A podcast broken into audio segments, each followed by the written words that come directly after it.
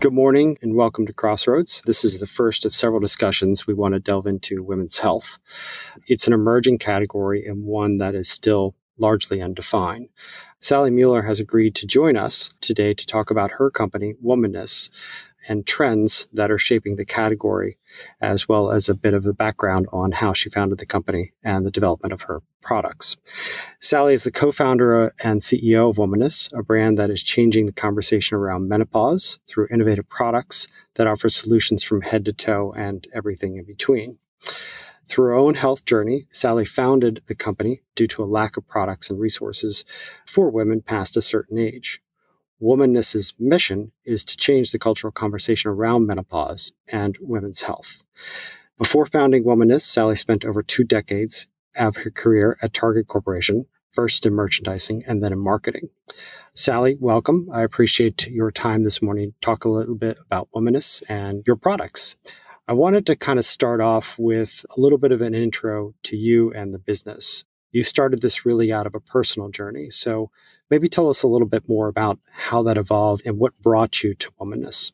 Thanks, Rusty. I'm glad to be here. So, Womaness was really, as you said, born out of my own personal journey through menopause. I was in my late 40s, knew that I was in menopause, but didn't realize what I was experiencing was related to menopause. I thought menopause was just hot flashes. I was traveling across the US. I had a very demanding job. I was owning my own business at this point, And I was feeling anxious. I was not sleeping well, a lot of sleep disruptions, night sweats, low libido, just a lot of different issues. And I just wasn't feeling myself. And I finally, after about two years of ignoring slash kind of suffering through this, I decided to sign up for a physical at the Mayo Clinic, which was very close to my home in, in Minnesota. And I found myself in this really interesting conversation with a female doctor that specialized in menopause.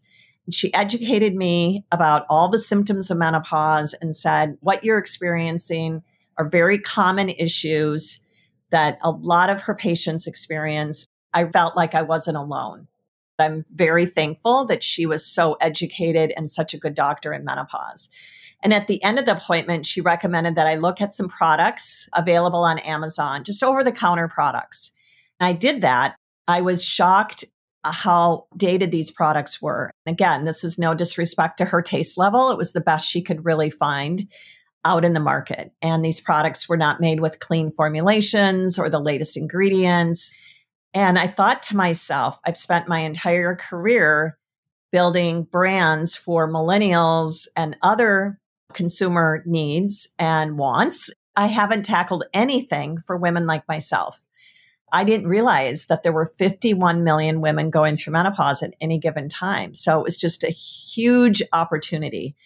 And it was really born out of the need to address the lack of product innovation, a modern clinically proven solution to menopause, the lack of education around menopause, and then the lack of inspiration. So there's so many women in this stage of life that are not being marketed to. We don't have the innovative products that millennials or Gen Z consumers have. Michelle, my co founder, and I felt like it was time to celebrate this woman. It sounds like you had a really unique experience. You had an excellent care provider that you know talked to you through the various indications around menopause and what some of your options were. In talking with friends and family, that many women are given the old line that it's natural, this is part of life, just deal with it. It sounds like that's that's not the case, that there are solutions out there.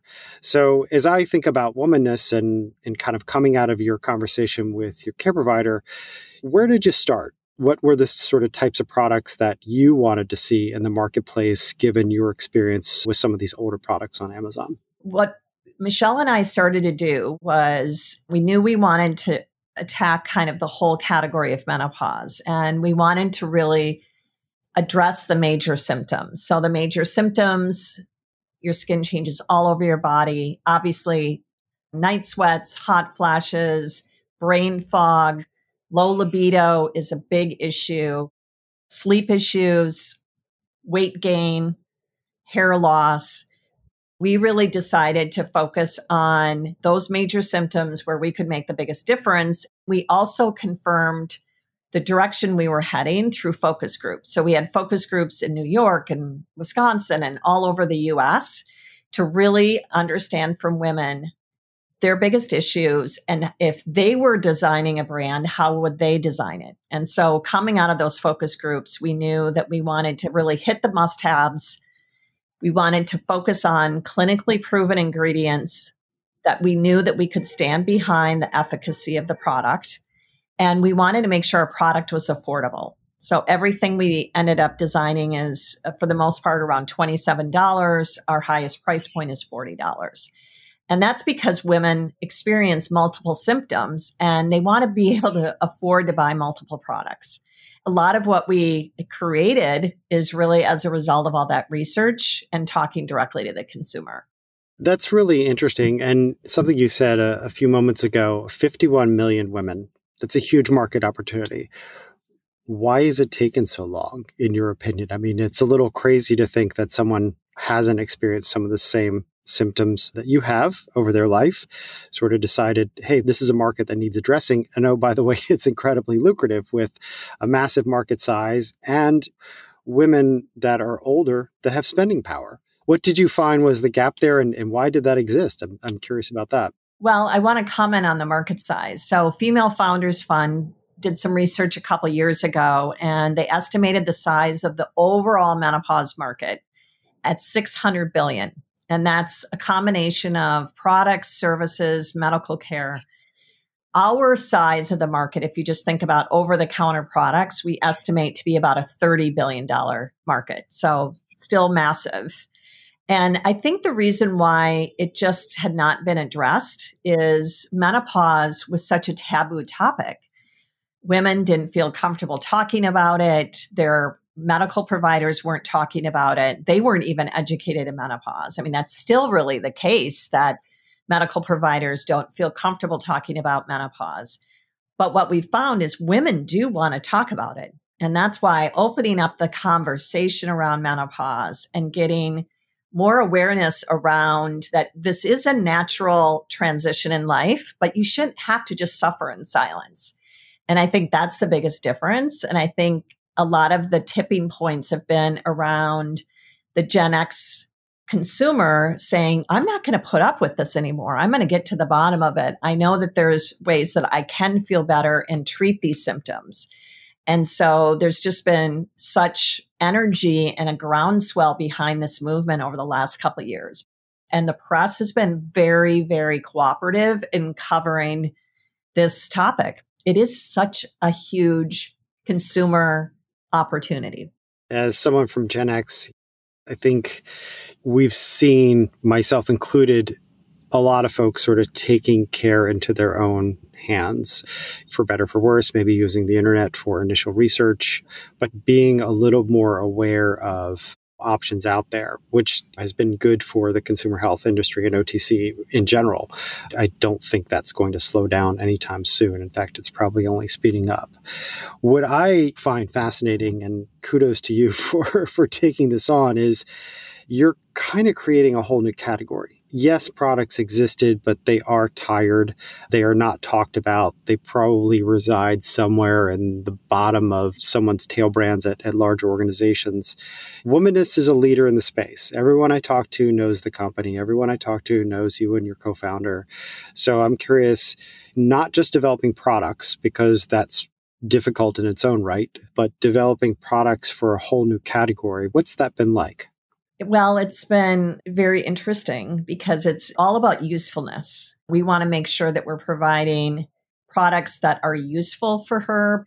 And so the efficacy of those products is at the highest level and of paramount in, of importance, I would say. I would say different than creating maybe products for a millennial or Gen Z. It's just so important that again, these products work. I know that sounds so simple, but you really have to understand what ingredients are going to make the biggest difference. You have to make sure those ingredients are at the most active levels.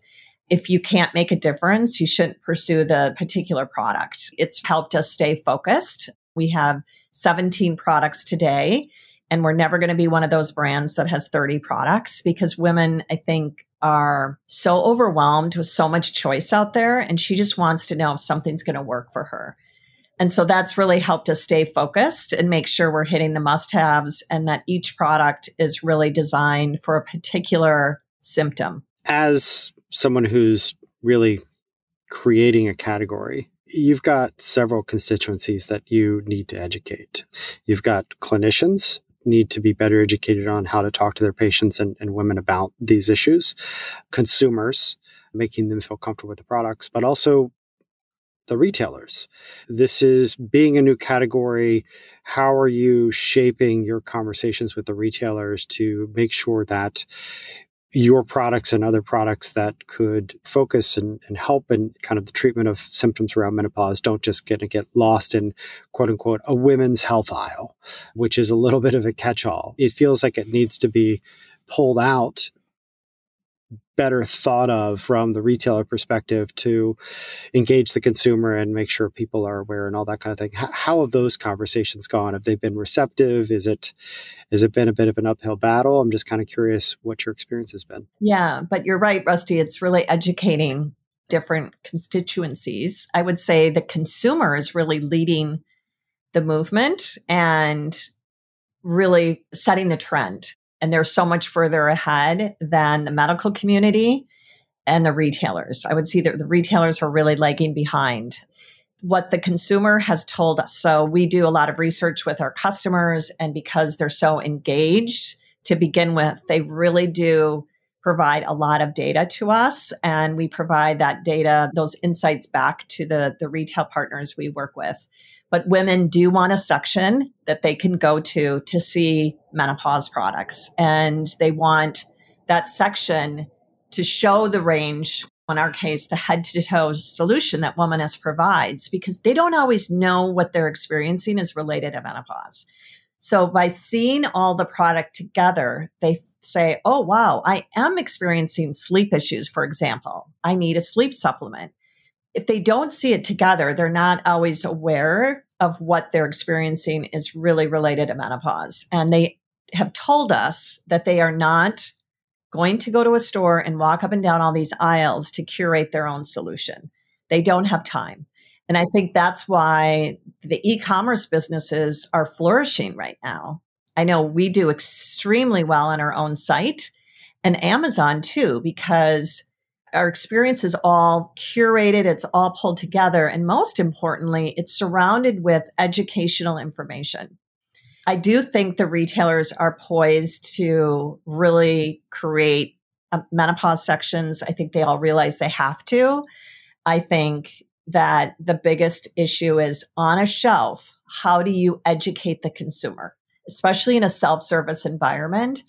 How do you wrap education around product. And it's not just for menopause, there's other health products out there that really require education. But I would say menopause is probably one of the most important categories to provide that and really connect product and education.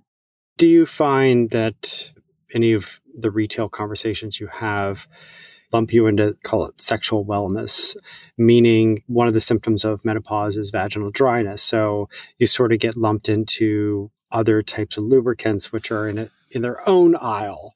Is that a challenge for you from the retailer and the consumer perception perspective of if retail becomes an important channel for you that you're split between a couple different locations within the store i guess how are people changing their mindset to really kind of come and support menopause as a category or do they still struggle and kind of see it as well it's sexual wellness it's you know women's health. I mean how has that conversation been going? I think what you're getting at is there's merchandising by category and there's merchandising by solution.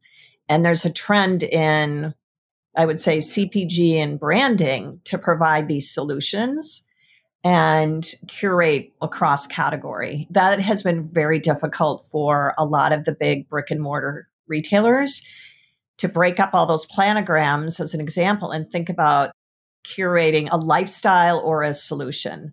I think retailers like Ulta are in a much better position to figure this out because they're creating a wellness section. And then in within wellness, there's a menopause section, which we're in. It's really about carving out the space, calling out a destination for wellness, and then curating these solutions. It's a menopause solution for us, but it could be a sexual wellness solution for another type of millennial assortment. So it's different solutions that really need to be pulled together. And that's how the consumer wants to shop now.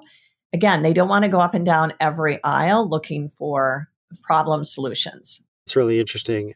One of the things that kind of occurred to me in our conversation is you're launching brand, creating new products to to fill a need, but there's also a lot of education that you're doing. You're not the Me Too pain product. So one of the things that I was thinking of is there's kind of a couple different gaps that you're you're looking to fill. One is kind of a knowledge gap, which is what is menopause? What does it mean? That's educating both the consumer and the clinician, and maybe the retailer to an extent. There is a recent New York Times article about HRT, which I thought was interesting because you know anything that creates awareness around a solution is always a good thing. The takeaway from the article that that I saw was there are solutions out there. Women just shouldn't be satisfied with the quote live with it. There's sort of this knowledge gap that you're filling, but there's also the commercial gap that we just talked about the decisions from the retailers and how they are merchandising the products within their footprint, etc. Given those two factors, do you find womaness is kind of forced to be an advocate? Do you need to be a brand of advocacy? Is that a comfortable position for you? Some brands, some companies don't want to be there. They want to be a solution for a consumer. But given how much is still not known about menopause in terms of from a consumer perspective, do you find yourself sort of being forced into that position, either by choice or not? Yeah, I, I think we are an advocacy. I think we're advocating for consumers to speak up to their doctors and demand better medical care. We're giving them a lot of tools on our blog. We cover, you know, top questions they should ask. We're also an advocate for them when it comes to retailers.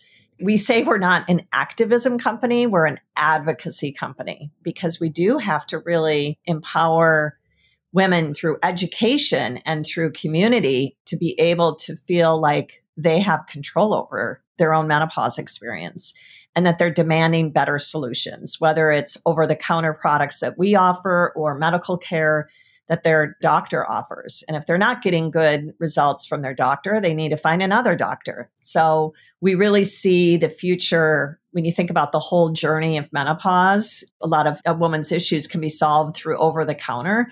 In some cases, they also need HRT or other solutions we're building relationships with the Mayo Clinic and HerMD, which is another clinic that is growing pretty quickly across the US. And we feel like there is a really interesting future where we're all working together to really help the woman all the way through the journey. Uh, that's exciting. And I guess last couple questions for you you know, as you look forward, you know, I think Womaness is is a company to watch. I think it's going to be really exciting to see your growth continue.